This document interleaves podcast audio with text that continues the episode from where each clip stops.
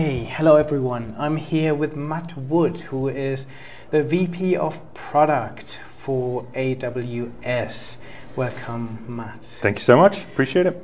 So, today we want to talk about how companies really maximize the value from data Mhm. and machine learning and AI and all these exciting things. So, Mhm. maybe before we got, get into this, can you give us a brief overview of what you do? Because now you have a wider portfolio looking across the whole of AWS, Mm-hmm. but you really started in the data space and That's the right. and ML space, right? That's right. Yes, I um, I joined uh, AWS uh, about 12 years ago. Uh, I was uh, before that working on the Human Genome Project uh, in uh, Cambridge, uh, where we um, were generating very very large amounts of data and um, uh, were struggling to process it in our uh, existing data center. Uh, I had a friend of mine who had a similar life science background as myself, uh, who uh, worked over in Seattle, and uh, said just uh, emailed him and said, you know, we're struggling with all this data volume. Um, you've got all these different genomes that we were doing. We were doing human, we were doing mouse, we were doing duck-billed platypus, and we were slowly moving to doing multiple um, genomes for individuals and being able to sequence a genome for $100,000 in a week instead of billions of dollars in a decade. And so it totally changed the game in terms of what you could do with genomics, but also dramatically increased the amount of um, data that was uh, being generated into the sort of uh, tens or even hundreds of terabytes a week range. So I emailed, emailed my friend, and he's like, well, uh, come to Seattle, have dinner with me. I'll tell you all about you know, how other companies are doing this. And I was like, there are very few people that I would fly halfway around the world to, uh, to talk to and have dinner with, but he's one of them jumped on a flight, and as we were driving to the restaurant for dinner, he says, "Well, you know, big news! I'm uh, I'm joining Amazon." And I was like, "Why are you joining a bookstore? It, like, makes no sense to me." And over dinner, he talked uh, talked to me about what would become AWS. Uh, talked to me about the opportunity for cloud computing, um, particularly as it pertained to um, processing, storing, and analyzing very lo- very large amounts of data. Uh, the opportunities for uh, you know, elastic storage and elastic compute and the databases that sit alongside them. And uh, it was like a light bulb went off um, in my head. It was a blinding flash of the obvious. It was so clear to me then uh, at that dinner table that um, you know, basically the whole world would move to this sort of computing model. And so I flew back to Cambridge. Um, uh, we started to build some uh, early genomics pipelines uh, on uh, AWS. And then I got a call, and you know, 11 interviews later, I was uh, on board as one of the early team members in Europe. Uh, I moved to Seattle uh, about 10 years ago, and I've worked on pretty much every aspect uh, of the business since then. Uh, I helped launch the machine learning team uh, six, seven years ago, um, helped grow that up. And I just took on a, a, new role for me personally, and also a new role for us at AWS, where I'm looking at all of our products together and trying to bring the uh, myriad of 270, maybe more now, uh, certainly more over the next couple of days, services and bring them together as a more cohesive um, set of um, a set of capabilities instead of just a, a, portfolio of services. Very good. And we're, we're at reInvent here in, in Las Vegas. We are. So some announcements around data, but before going into this, I'm really interested in looking back to see what you feel are some of the key milestones when it comes to the use of data and, mm-hmm. and ML that, that you are really proud of? Sure, yeah, that's a, that's a good question. I mean, there's, there's certainly been a lot over the last, uh, last decade or so. Uh, you know, the, um, the arrival of you know, the Elastic Compute Cloud, the ability to be able to, at very, very low cost, uh, without any upfront spend or commitment, uh, be able to pull down as much compute capability and resources as you needed to solve a problem is just transformational. Uh, and the reason for that is with anything that you're doing that involves very, very large amounts of data, um, the infrastructure, the storage and the compute and the databases, uh, it can become uh, a bottleneck, it becomes a constraint. And it can actually end up being the kind of rate limiting step by which you can use that data. Yeah. It becomes a constraint by which, literally, a box you have to think within.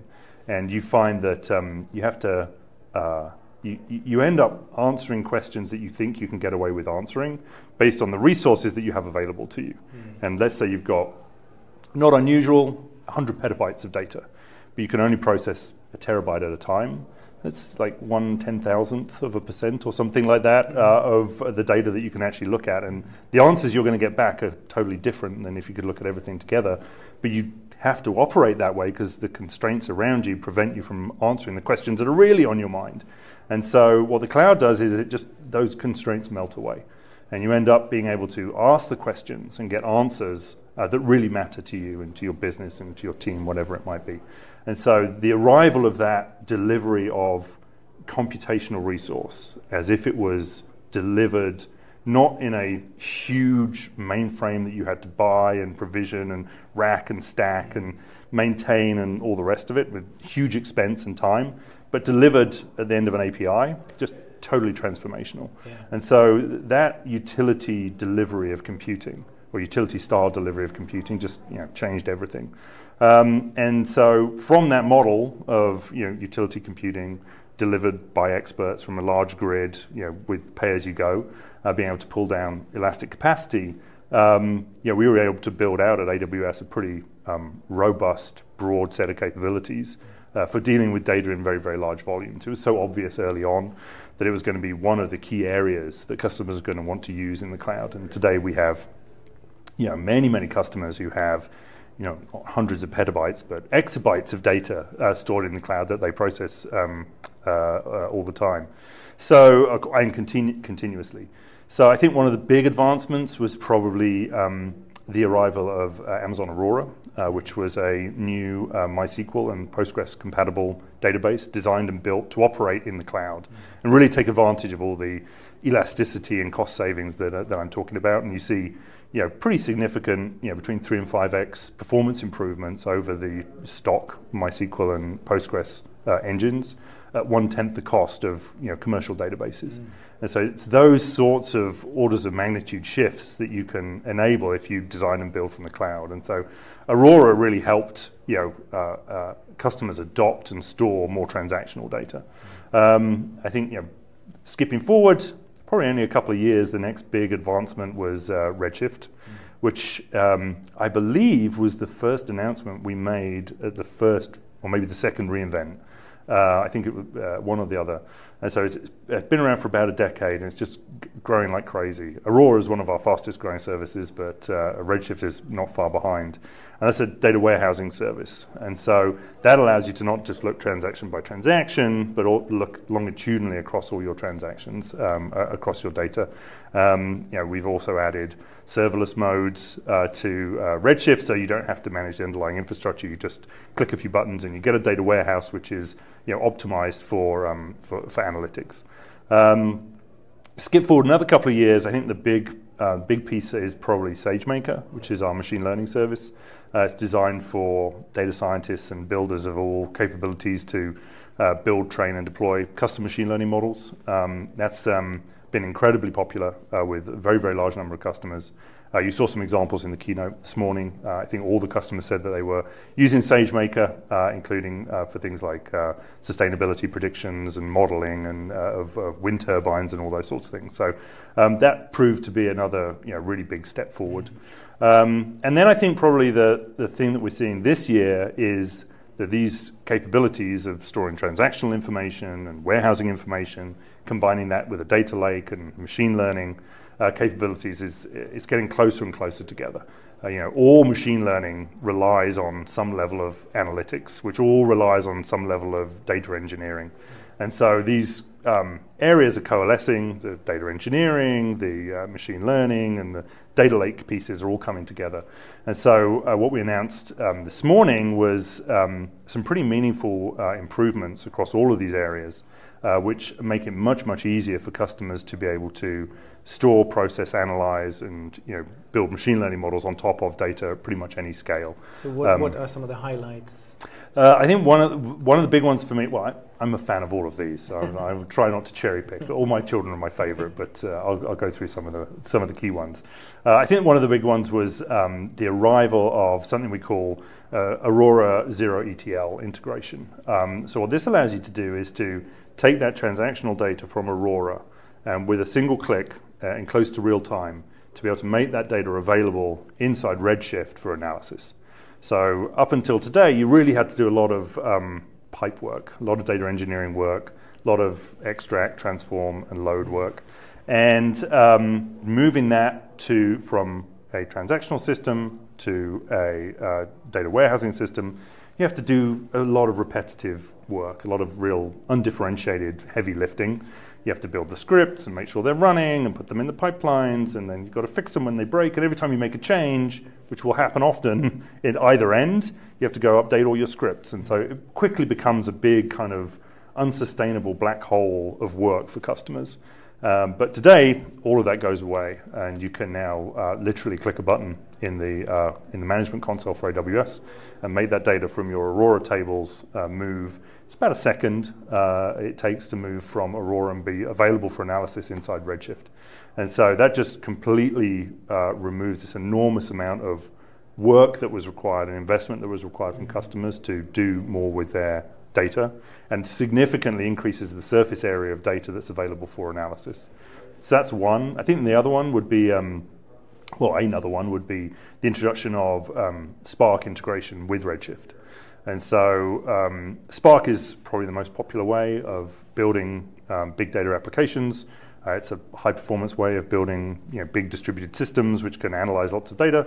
Um, and uh, we've added integration with Spark that you can now run from pretty much anywhere on AWS, including Athena or Elastic MapReduce. And you can now run those Spark queries directly against your data inside Redshift.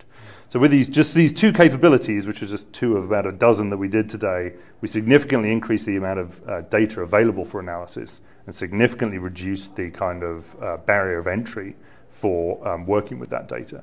And those two things, again, remove some of those constraints that I was talking about before, just allowing customers to, to get the answers to their questions um, from the data much, much more quickly. Very good. So, what are some of the focus areas for AWS to help customers really maximize value from data?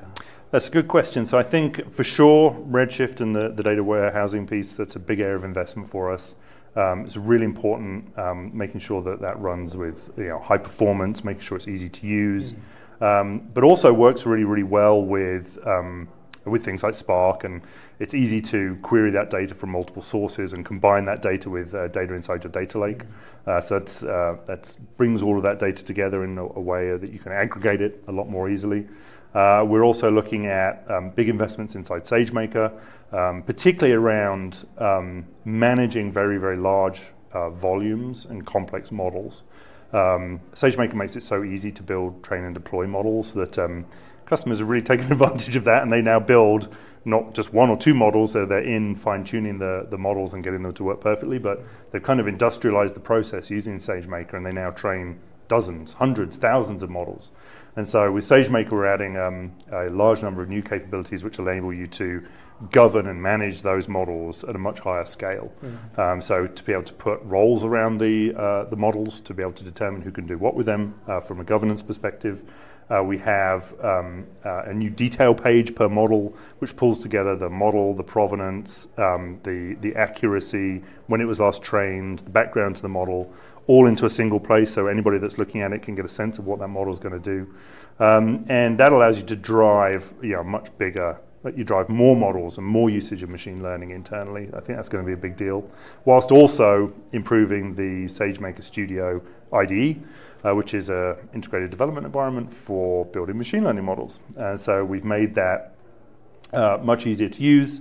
Uh, we've also uh, introduced real-time collaboration. Um, very important with machine learning because you often have lots of different domains um, that want to work together: mm-hmm. science, engineering, you know, business domains. Uh, they all want to work together, and having them collaborate inside a notebook can be a very, very powerful way of doing that. Mm-hmm. And then the ability to be able to take a notebook and just execute it as a job and just run it over and over again. So again, that industrialization and flowing that through your governance systems is uh, is all very, very important. Uh, so that's machine learning. I also think we've got some um, just fantastic new capabilities coming up in terms of um, business intelligence. Uh, so business intelligence for um, most organizations is where the rubber really meets the road for data. It's where most um, n- less technical uh, business users, product owners, uh, executives get their key metrics about how the business is being operated that's flowed through that whole pipeline that I just talked about. Um, so we have a business intelligence service that we call uh, QuickSight. We launched it at reInvent, I think, seven years ago. Um, it's uh, it's doing uh, fantastically well as a as a product. Um, there's uh, actually a, uh, we're having a drinks uh, meetup for um, our QuickSight customers later this week. Uh, and I went last, had the opportunity to go last year. It's just uh, an amazingly fun event. There's customers there. They're so passionate about QuickSight. They're opening up their laptops and showing off their dashboards to all their uh, all their peers and um, other customers. So very exciting event. Uh, so we're adding some new capabilities there um, around a, a um, feature called Q. Uh, so Q uh, allows you to ask natural language questions of data inside your data warehouse or data lake, whatever it might be. So instead of having to write SQL, you can just say, what were my sales last week? And uh, Q will interpret that natural language. It will generate all the SQL on the background, go execute the query, and in uh, usually less than a second, you'll get back either an answer or a relevant visualization uh, that answers your question. So um, it significantly reduces the effort required to go uh, ask questions of your data, literally. But also, you don't have to have a data engineering team on hand to go build a new dashboard. You don't have to go design the visualization. You don't have to put it on a backlog or file a ticket for someone to pick up later on. Just ask a question, you get the answer, and you move on. So, we're adding uh, forecasting questions uh, into Q. Uh, so you can say not just what were my sales last month or last week, but what will my sales be in a week's time? And we'll use machine learning under the hood to generate a real time forecast of what your sales will be, uh, including seasonality and everything else you'd expect in an accurate machine learning driven forecast. Uh, and also, importantly, um, why questions. So the data is very interesting, uh, but customers often want to know why did my sales go up last week? Uh, I saw this spike in the visualization, the graph went up, but why? What's driving it? And so QuickSight will actually go through and it'll identify the key contributors to that change, uh, what contribution they made to the data, and it, that will allow you to refine your question or look at more data or even take a action to go talk to somebody and give them a pat on the back. That is super cool, and will hopefully really democratize the yeah, use of data. Exactly, exactly. Yeah, that's the, uh, that's the idea.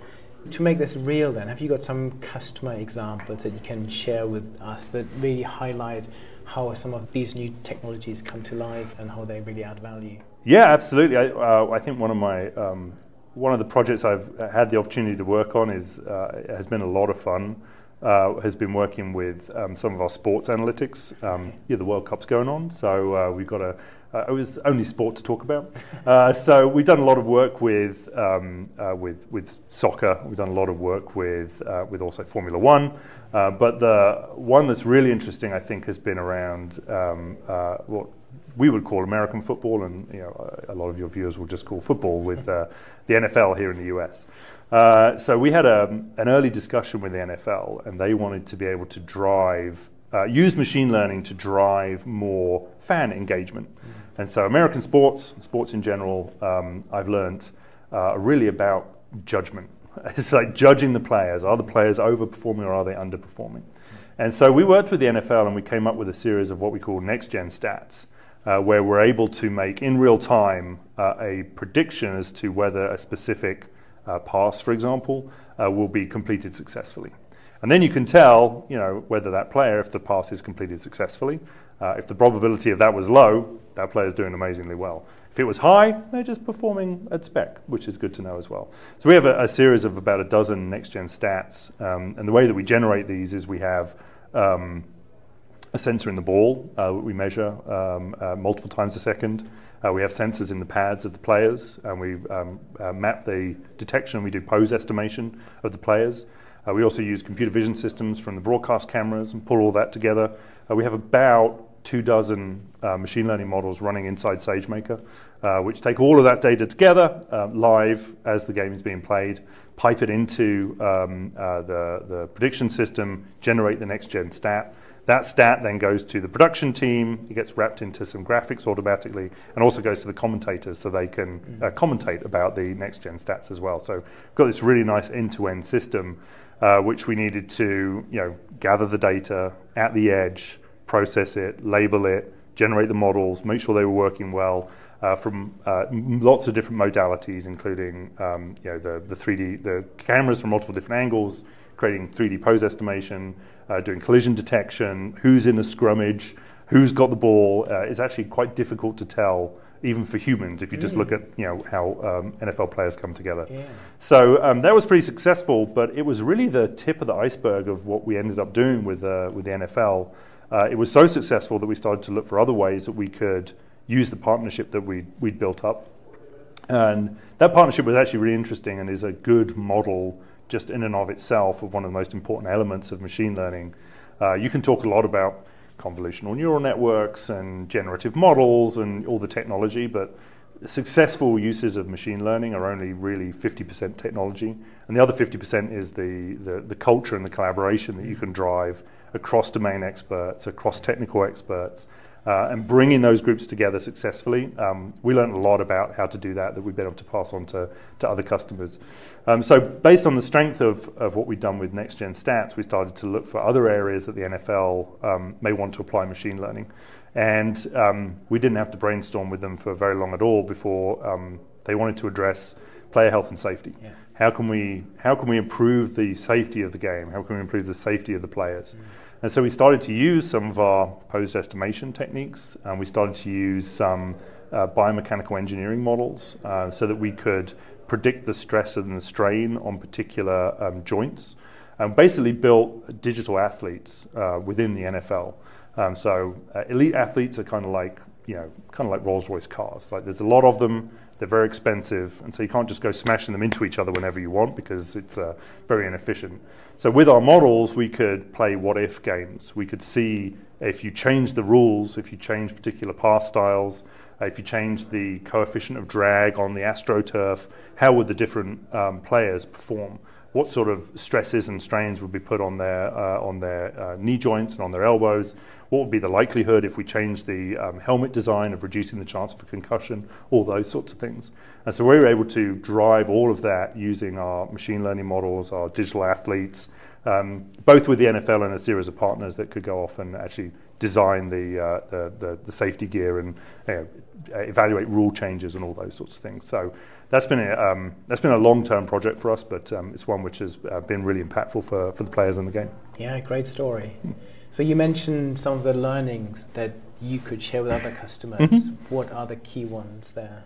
That's a good question. So I think you know on the on the technical side, uh, there's a lot of learnings there. The easiest one that, to convey is uh, to um, uh, use SageMaker. it really does make a really big difference, and we've seen a lot of customers standardize all of their machine learning uh, workflows on SageMaker. But on the cultural side. Um, what's been interesting is helping customers evaluate where they should start on their machine learning journey. Uh, machine learning can be a little counterintuitive. Things that appear kind of easy uh, end up being very difficult. Things that you would assume are kind of difficult, like generating images and voice and all the rest of it, uh, can actually turn out to be pretty tractable. And so um, we work, we do a lot of work with customers in just helping them kind of evaluate um, uh, where they should make a start with their machine learning investments. Mm. We kind of look at that in uh, three different dimensions. So the first is, you know, how ready is the data for analysis? Uh, if you if you're really honest with yourself, like, do we have data sets which are labeled or amenable to machine learning? And you can kind of do an inventory of that as a as an organization.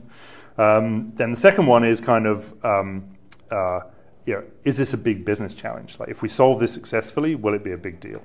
Uh, and the third one is, you know, kind of the X factor. How likely do we think we'll be successful mm. given the capabilities that we have, given the state of the art of machine learning?